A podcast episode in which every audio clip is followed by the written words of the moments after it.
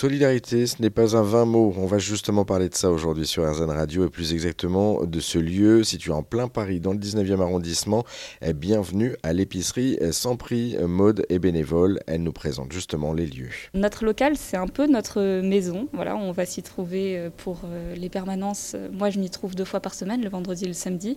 On a, on a vraiment essayé d'instaurer un climat de bienveillance, un climat chaleureux.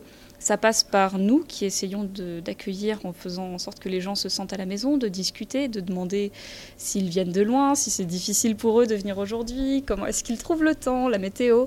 On leur demande s'ils veulent un thé toujours parce qu'on a une petite étagère, euh, un coin. Alors on a un coin salon avec des chaises, une table basse, un canapé, un petit tapis, euh, plein de verres, des tasses. C'est un peu de briques et de broc. Euh, il y a des sachets de thé, on ne sait plus très bien d'où est-ce qu'ils viennent. Euh, on a des, morceaux de sucre, une bouilloire qui nous est très très utile.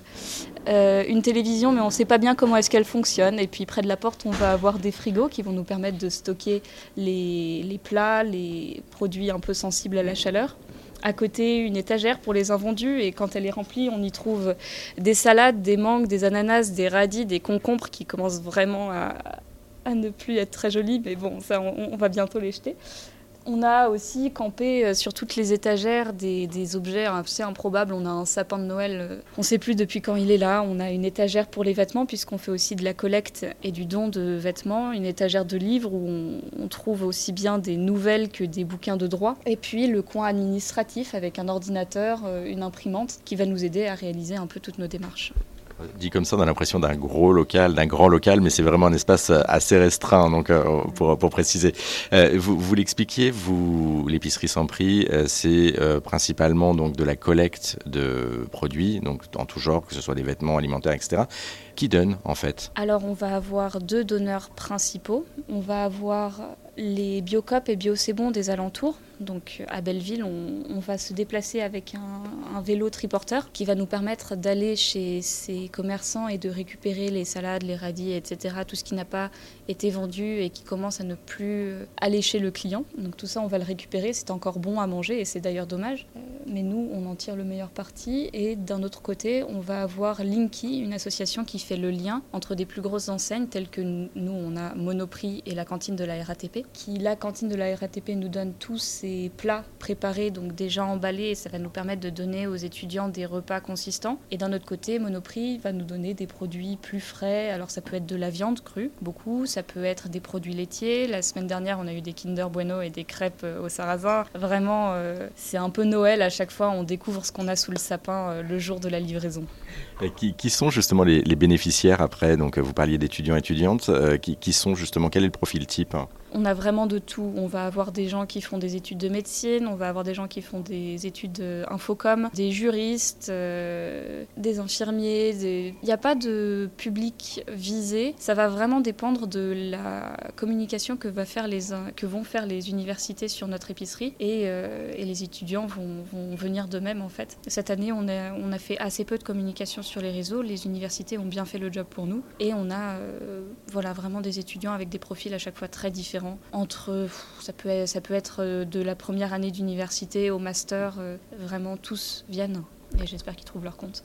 Et, du coup, vous parliez de, de, publicité, c'est pas le bon terme, mais en tout cas de, promotion euh, par les, universités. Euh, c'est le bouche à oreille qui prime en fait? Euh, Les universités vont faire un mail en début d'année, j'imagine, que les étudiants vont recevoir et ça va leur permettre de se situer par rapport aux tissus associatifs qui peuvent les aider pendant l'année. Sinon, on a bien sûr nos réseaux sociaux. On a un Instagram, probablement un Facebook aussi, et un blog, surtout le blog qui va nous permettre de demander aux étudiants de s'inscrire pour qu'on puisse gérer le nombre de bénéficiaires et les ressources dont on dispose. Vous, au quotidien, en fait, là, vous gérez combien de bénéficiaires aujourd'hui? Il y en a qui vont revenir toutes les semaines, il y en a qui vont ne venir qu'une seule fois. C'est assez difficile d'évaluer le, chiffre, mais chaque semaine, je pense qu'on a une soixantaine d'étudiants qui viennent répartis sur deux jours, 60, 50, quelque chose comme ça. Ce qui est quand même déjà pas, pas mal en termes de, chiffres, euh, sachant que la précarité étudiante est de plus en plus importante. On, a vu notamment avec le, Covid mm. euh, la précarité qui, euh, qui grandissait. vous, vous qui êtes au quotidien auprès des, des étudiants, c'est une situation qui ne s'améliore pas selon vous, en fait, quand vous échangez avec eux, justement Non, effectivement, ils sont toujours. c'est toujours difficile, en fait, de comment dire, de hiérarchiser ses besoins. Et c'est vrai que un petit coup de pouce du côté de la nourriture, ça les aide pas mal. Je peux pas dire, j'en ai pas encore suivi sur plusieurs années, mais effectivement, chaque fois qu'on reçoit des nouveaux gens, ils sont très contents de voir tous les produits qu'on propose. Et j'en ai jamais vu dire ah bah non, en fait, j'ai pas besoin de ça, c'est bon, je vais juste prendre ça. Et quand on leur parle de la nourriture et des vêtements et des livres, les trois offres les intéressent. Donc c'est vraiment des besoins qui se répartissent dans tous les domaines de la vie, j'imagine. Comment est-ce qu'on peut vous aider euh, concrètement? C'est-à-dire qu'aujourd'hui, euh, on vient, moi je viens voir l'association, je décide de vous donner un coup de main, pourquoi pas d'être bénévole? Euh, je présume que vous recherchez aussi un petit peu de la, main d'œuvre derrière.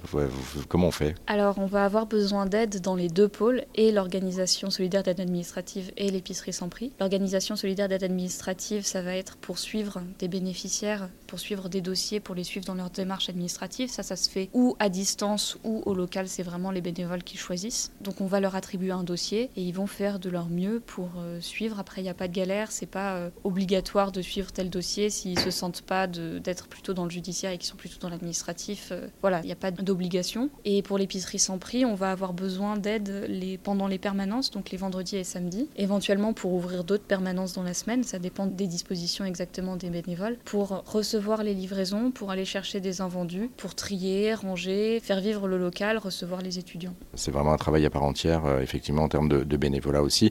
Je présume qu'en termes de bénévolat, on peut s'investir sur quelques heures, comme sur l'année, il n'y a pas de critères à proprement parler Absolument, nous, on ne retient personne. Les gens qui viennent, ils peuvent autant décider de rester une journée et décider que ça ne leur plaît pas ou qu'ils n'ont plus le temps, rester plusieurs mois, ou alors euh, s'investir sur une année, mais de manière sporadique, donc euh, une fois par mois, tous les deux mois. Parfois, on les voit popper, parfois, ils disparaissent. Vraiment, on ne pose pas de questions du moment qu'ils ont de la bonne volonté, de la bienveillance et de l'envie de s'investir. Euh, c'est tout bonus pour nous. Il y a toujours l'option, au-delà de s'investir en tant que bénévole, de vous faire un don aussi, que ce soit en nature ou en argent, puisque du coup, vous vivez aussi, de, comme toute association, euh, des dons des, euh, des, particuliers et pas que des particuliers d'ailleurs. Oui, absolument. On va s'adresser et aux grandes enseignes s'ils veulent nous donner leurs invendus. Nous, notre porte est ouverte.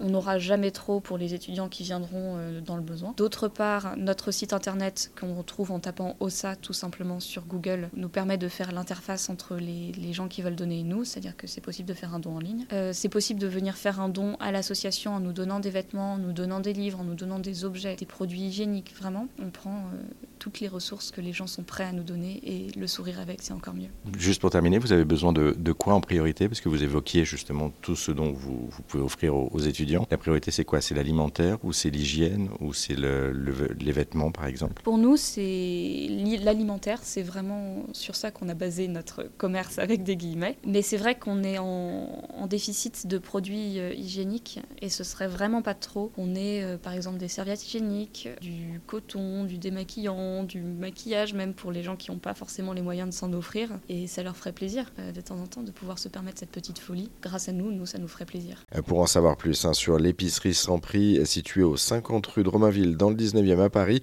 eh bien, on vous a mis euh, tous les liens et toutes les infos sur notre site internet rzn.fr.